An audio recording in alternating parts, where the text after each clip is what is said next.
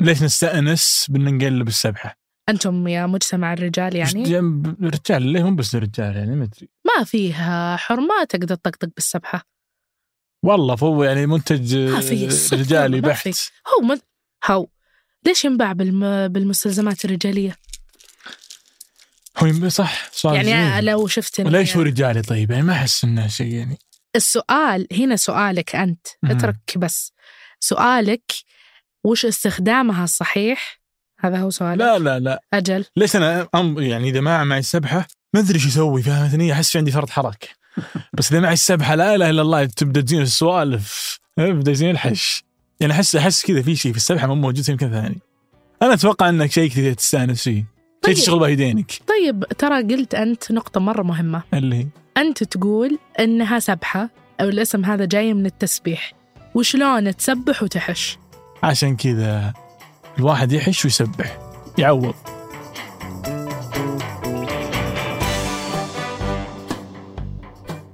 هذا بودكاست الفجر من ثمانية. بودكاست فجر كل يوم نسرد لكم فيه سياق الأخبار اللي تهمكم. معكم أنا عبد الملك آل السيد. وأنا وفاء عبد العالي.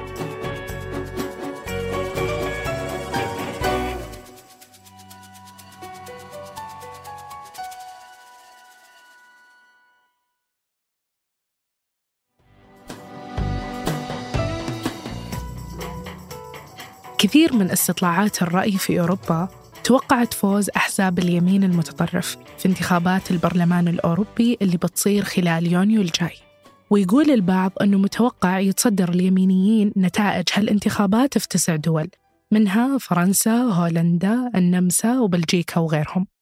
وبيكونون الأحزاب اليمينية المتطرفة في المركز الثاني والثالث في تسع دول ثانية. وهذا الشيء يعكس تأثيرهم الكبير حتى في البلاد اللي ما تصدروا فيها النتائج. وبسبب فوز اليمينيين بمقاعد أكثر في الانتخابات اللي قبل استمر تراجع أكبر مجموعتين في البرلمان الأوروبي وهم حزب الشعب الأوروبي والتحالف التقدمي للإشتراكيين والديمقراطيين بعد خسارتهم مقاعد في انتخابات 2014 و2019 وخسارة المقاعد يمكن تطول بعد حزب تجديد أوروبا الوسطى وكتلة الخضر. بواقع 101 من المقاعد إلى 86 بالنسبة للأول ومن 71 مقعد إلى 61 بالنسبة للثاني. بينما أكبر الفائزين بيكون كتلة حزب هوية وديمقراطية اليميني المتطرف. فمن المتوقع أنه يحصل على 40 مقعد إضافي علشان يتحول الثالث أكبر مجموعة في البرلمان بنحو 100 مقعد. وكل هذا وغيره يقول لأي مدى يفوز اليمين المتطرف في أوروبا عموما. وينتخب الأوروبيين أكثر من 700 نائب يمثلونهم في البرلمان. وتعتبر انتخابات البرلمان الأوروبي مؤثرة عالميا بشكل كبير. وعموما تشهد أوروبا تسعة انتخابات برلمانية في سنة 2024 ومن المتوقع أنها تؤدي أربعة منها التغير ملحوظ في الحكومة والسياسة. طيب هنا نحتاج نفهم أكثر. ليش يتوقع الخبراء أن الشعوب الأوروبية بتأيد الأحزاب اليمينية المتطرفة؟ وهو الشيء اللي يتسبب بمخاوف كبيرة على المستوى العالمي. وش بيترتب على فوز هالأحزاب؟ البرلمان الأوروبي هو واحد من ثلاث هيئات تمثل السلطات التشريعية وهي اللي تتولى موضوع التصويت على المشاريع في أوروبا. ويتولى البرلمان الأوروبي التشريع بجانب مجلس الاتحاد الأوروبي. لكنه له الأسبقية الرسمية على جميع السلطات الأوروبية الأخرى. ولذلك هو يمثل ثاني أكبر ديمقراطية انتخابية في العالم بعد البرلمان الهندي. ويضم حوالي 375 مليون إنسان ينتخب هذا البرلمان. وينتخب البرلمان كل خمس سنوات. في السنوات الأخيرة زاد تواجد الأحزاب اليمينية وتحكمهم أكثر. وهذا العام تقول التوقعات أن اليمينيين بيسيطرون بشكل كبير على البرلمان. وهي اللحظة اللي بيصعد فيها ترامب في أمريكا مرة ثانية. لذلك في السؤال هنا ليش الناس أصلا بتأيد هذه الأحزاب؟ السعي الكبير اليوم أولا بيكون لتقليل الدعم المالي الكبير في أوكرانيا. في الوقت نفسه اللي بيعيش فيه عدد كبير من سكان أوروبا في حالات مادية غير مستقرة. وثاني شيء ينتخب بسببه الأحزاب المتطرفة هو التشدد في التعامل مع المهاجرين وتقليل وجودهم في أوروبا عموما. نتيجة خوف عدد كبير من أبناء أوروبا على وظائفهم اللي يحسون بالخطر على وجودها مع هذا التنافس. وأيضا تهميش مواجهة مقترحات تغير المناخ من أجل دفع عجلة الاقتصاد ومساعدة الأوروبيين على تجاوز الظروف المعيشية غير المستقرة.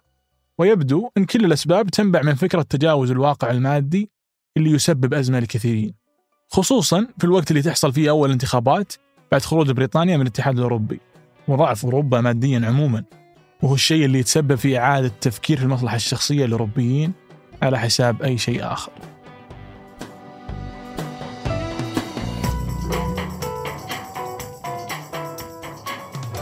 وقبل ننهي الحلقة هذه أخبار على السريع.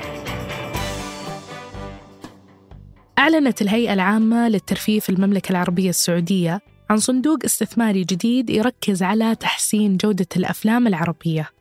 وزارة الثقافة في المملكة تشارك باعتبارها راعي لهالمشروع إلى جانب مساهمات من مختلف الشركات المتخصصة في مجال صناعة الأفلام والإنتاج. وذكرت وكالة الأنباء السعودية أن تركي آل الشيخ اللي هو رئيس مجلس إدارة الهيئة العامة للترفيه أعلن عن إنشاء الصندوق خلال زيارته لمصر وبيضمها الصندوق بعد مشاركة فنانين بارزين من العالم العربي. وآل الشيخ يقول أن المرحلة الأولى من الصندوق بتتخصص للاستثمار في أفلام سعودية وخليجية وعربية مهمة. مأكد التزامه برعاية وتعزيز الإنجازات الإقليمية. وفي مهرجان كان 2023 أعلن صندوق التنمية الثقافي السعودي عن منحتين بقيمة 180 مليون دولار لتطوير صناعة السينما المحلية مع تعزيز بيئة تجذب دور الإنتاج في هوليوود. وفي السنة الماضية هيئة الأفلام السعودية أطلقت مبادرة تهدف إلى دعم صانعي الأفلام المحليين وإنشاء إنتاجات محلية عالية الجودة. وهالمبادرة تقدم منح مالية لشركات الإنتاج السعودية اللي تتطلع الإنتاج أفلام قصيرة أو أفلام طويلة في المملكة. امتنعت الصين عن خفض سعر الفائدة الرئيسية.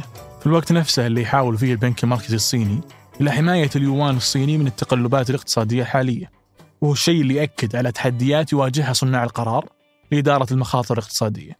وثبت البنك سعر الفائدة على القروض لمدة عام واحد عند 2.5% بينما ضخ كمية محدودة من السيولة النقدية في النظام المالي. وهذا الشيء ببساطة يعني أن الاقتصاديين في الصين لديهم توقعات بأزمة مالية قريبة. خصوصا بعد انخفاض اليوان إلى أدنى مستوى له في ثلاثة أشهر في التعاملات خارج الأسواق الصينية. وهذا الخبر يصبح مهم فقط عندما نفهم أن الأسبوع الماضي شهد انتعاش للدولار في الأسواق. وهو السوق اللي تحاول الصين بكل الطرق المنافسة معه في اللحظة الحالية.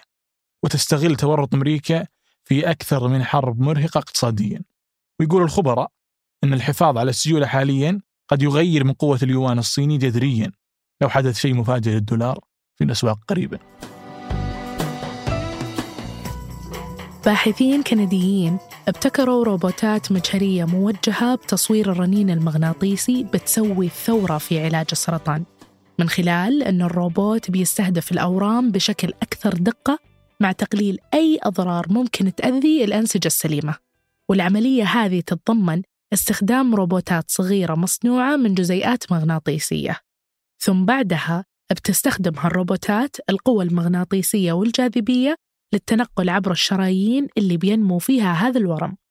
لكن العلماء كان عندهم تحدي كبير اللي هو قوة الجاذبية اللي تجاوزت القوة المغناطيسية في الروبوتات الدقيقة.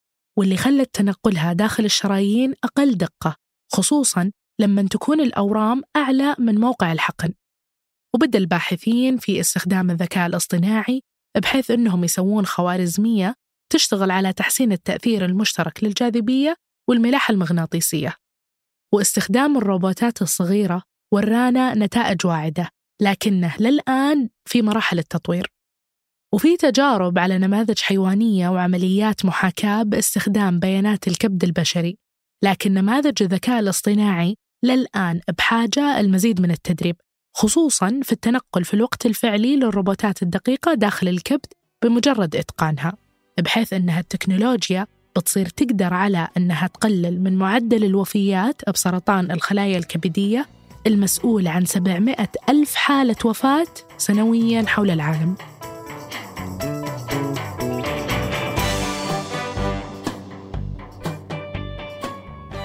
أنتج هالحلقة حسام الخولي وقدمتها أنا وفاء عبد العالي. وأنا عبد الملك هال السيد وحررها محمود أبو ندى. نشوفكم بكرة الفجر.